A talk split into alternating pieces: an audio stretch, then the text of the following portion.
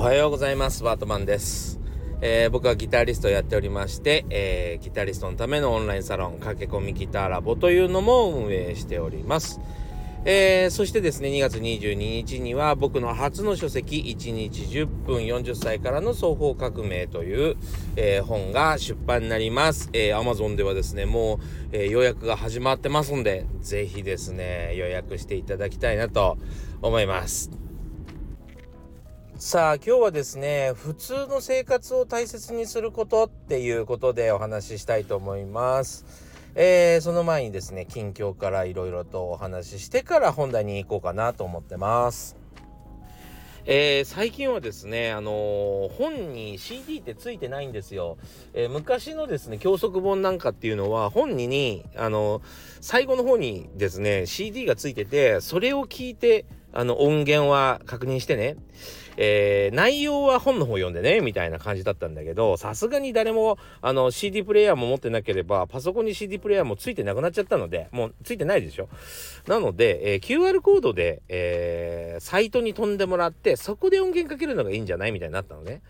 でね、えー、その動画を一生懸命丁寧に使っ作っておったんですよ。えー、自分の YouTube はちょっと噛んでもいいけど、さすがに さすがに本からあの飛んできた人で、初めて僕を見るっていう人たちもいるわけで、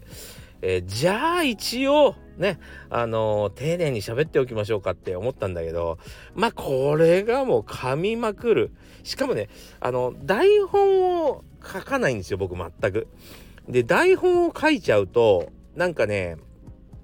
台本を読んでるだけみたいな人になっちゃうのね。台本を自然に読むってことテクニックがないので、えー、本当に実際に教える時にはどうやって喋るかなみたいなことを連想しながら喋、えー、ってるそのせいでですねバキバキに噛み倒すってことですね もう動画とか編集するじゃん。そしたらもうね何百回って同じところを喋り直してたりして 自分で喋っておきながら編集する俺がムカつくっていうね。ちゃんと喋れよみたいなね。そう。まあそんな感じながらですねあの丁寧に丁寧に作ったので、えー、まあ、是非あの本楽しみにしておきいただきたいんですけど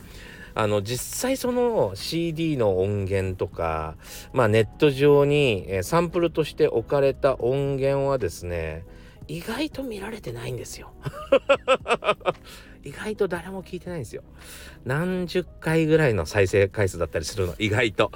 だから、それって無駄だよねっていう話になりましてかといってつけてないと不親切って言われそう。みたいなことでですね、えー、一応動画撮ったんですがどうせ見てもらえないんだったら逆にあの自分の本のいわゆる宣伝に使っちゃった方がいいじゃんと。要はその YouTube でもう公開しちゃって俺の本ってこういう中身なんすよ。よかったら買ってくださいの方がまだやる意味もあるしまた改めて本を見た時にあれ？これって何だろ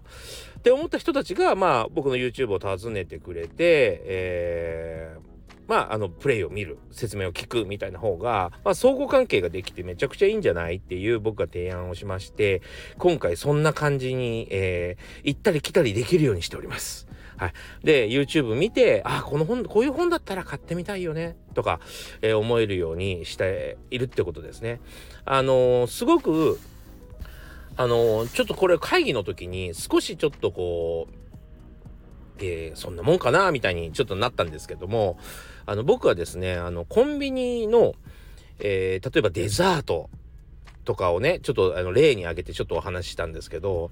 えっとそのコンビニのデザートって例えばパフェって書いてあってもその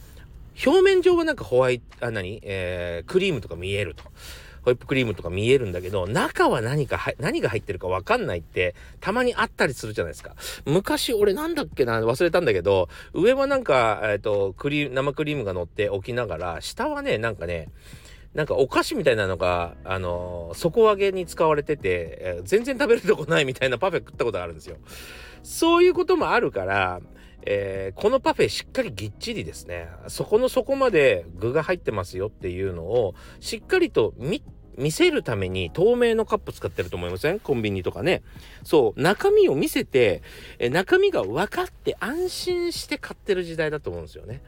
そう。なので今回本の中身をお見せしようと、えー、いうことになりました。はい。ある程度ね。そう。全部を見せてしまったら 本の意味がなくなるんだけど実はね全部を見せてもいいぐらいなんですよ。なんでかっつったら、あの、一回読んだ程度じゃ、これ、あの、ノウハウ本なんで、えー、忘れてしまうんですね。小説だったらストーリーで、あの、繋がってるし、一つのドラマだから忘れないんだけど、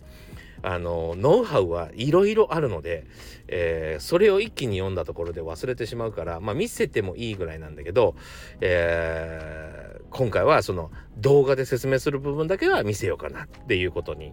なりましてですね、え YouTube 用本用というの兼用でですね、え動画をアップし、え動画を作りました。はい。その動画がですね、やっと終わったということですね。いや、非常にめでたい。もう本当に、どれだけ俺噛むねんと思いながら本当に説俺あの自慢じゃないんだけど 一応あのいろんなところで例えばまあ専門学校さんとか、えー、と大学の、えー、とかですね、えー、そういうところで、えー、講義講習なんて講演会、ね、みたいなことをやらせてもらった時も説明がお上手ですねって言われてたはずなんですよ。お しいな。こんなに喋るのが下手だとですね、やばいですよね。いや本当にね、あのね、人のラジオとか聞いて、こんなに喋れるのすごいなと思って、感心して聞いております。はい。僕もね、少しうまく喋れるように、えー、頑張りたいんですけど、頑張り方がちょっとわかんないんでね、えー、いつか勉強してみたいなとは思っています。はい。というわけで、えー、近況ちょっとすみませんでした。こんなダラダラ喋って。えー、というわけでですね、その動画が出ますので、えー、楽しみにしておいてください。まあ、それを見てからでもですね、買って遅くないと思うので、えー、ぜひ興味持っていただけたらなと思います。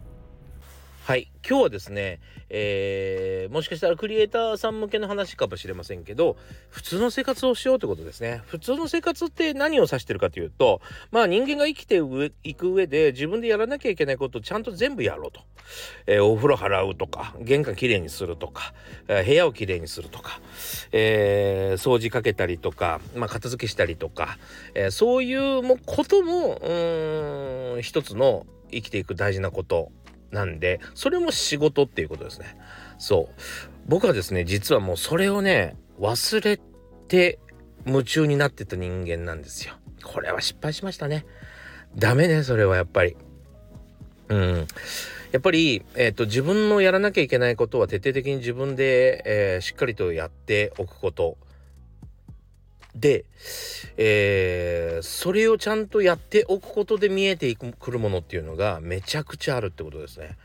えー、僕はギタークレイジー音楽クレイジーだったので、えー、もうとにかくそっちにそっちに自分の資源自分の持ってるものをですねまあリソースと言ったら分かりやすいかもしれないけどリソースを全部振ってたんですよ。でもそうするとやっぱり世間のことが分からなくなる。例えば、えー、今ののそうだなえっとアルファ世代って言われてる小中学生が、えー、何を聞いてるとか何を見てるとか YouTube はどんなものを見てるとかも何にも、えー、調べる時間もない。極端な話ね。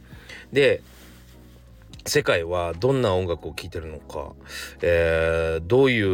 うトレンドがあるのかそうだな。なんかそういうことを何も知らなくなる。テレビ番組も分かんなくなるし。そうそういうテレビ番組だけでも見てればさ極端な話あどんな音楽がかかってんだなとかもわかるんだけどやっぱりすごく専門的になってニッチにニッチになっていこうとしてしまうと、えー、どいろんなことがわからなくなるんですよ。例えば玄関を、えー、きれいにしようとして乾いてたりすればもちろんああの靴が汚れてきたなさすがにこの靴だとあのお出かけの時に失礼かなとか人と会う時とかねにも気づくしまあ服の整理をすればああの服が傷んでるよねとか、えー、わかるわけですよ。ね、あそういえばああいう時に、えー、こういうなんだパーティーの時 パーティーとかもないけどさまああのまあ冠婚葬祭いろいろ出ていく時のスーツとかがないよねとかやっぱり衣装が傷んできたねとかいろいろわかるんですよそしたら全方向ちゃんと見回せてえ、そこにかけなきゃいけないリソースっていうのが必然的なリソースがしっかり見えるようになるんだけどどうしてもやっぱりクレイジーになってしまうと全部全部そっちに持っていくから最終的にあの服がボロボロだったりとかね あと他人と話す内容が噛み合わなくなったりとかねそういうことになっていくよなということですね。そうだからうん、僕はよく悩んでました。何、どんな音楽作ったらみんな喜んでくれるのかなとか。自分がやってる何かこうサービスで、えー、こういう時期がやってきたんだけど、どうしたらいいんだろうなとか、昔よく悩んでたんだよね。そう。うで、やっぱし、うん、そうだな。まあ今や、SNS とか、まあそうだな。えー、まあいろんなものにでですね、今全数字が出るじゃないですか。再生回数とか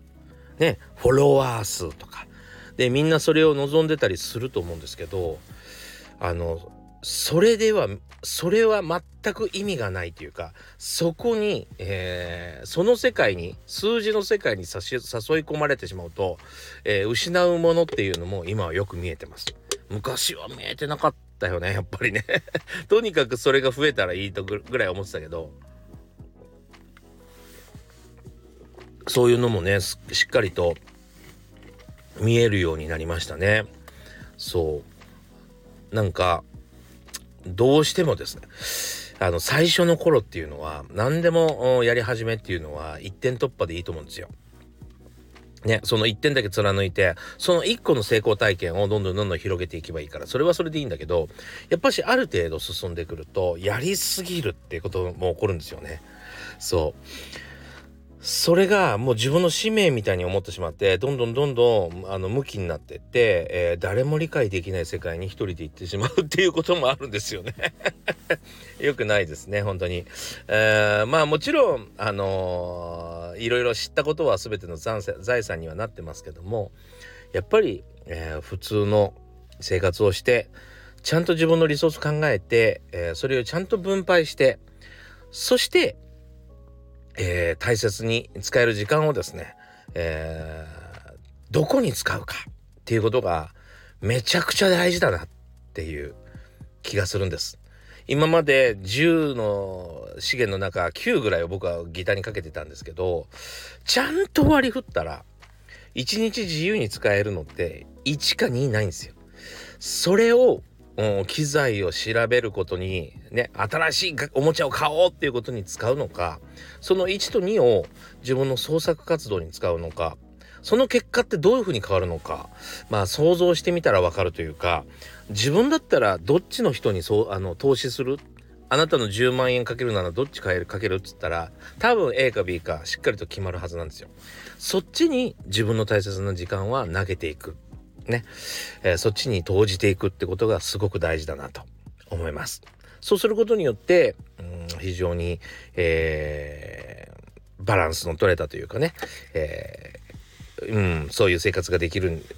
よなーっていうふうに今、えー、ここ数年思って書いています。はい。というわけでですね、えー、クリエイター向けのちょっと話になってしまいましたが、えー、普通の生活を大切にすることということでですね、今日はお話ししました。えご視聴ありがとうございました。それではまた。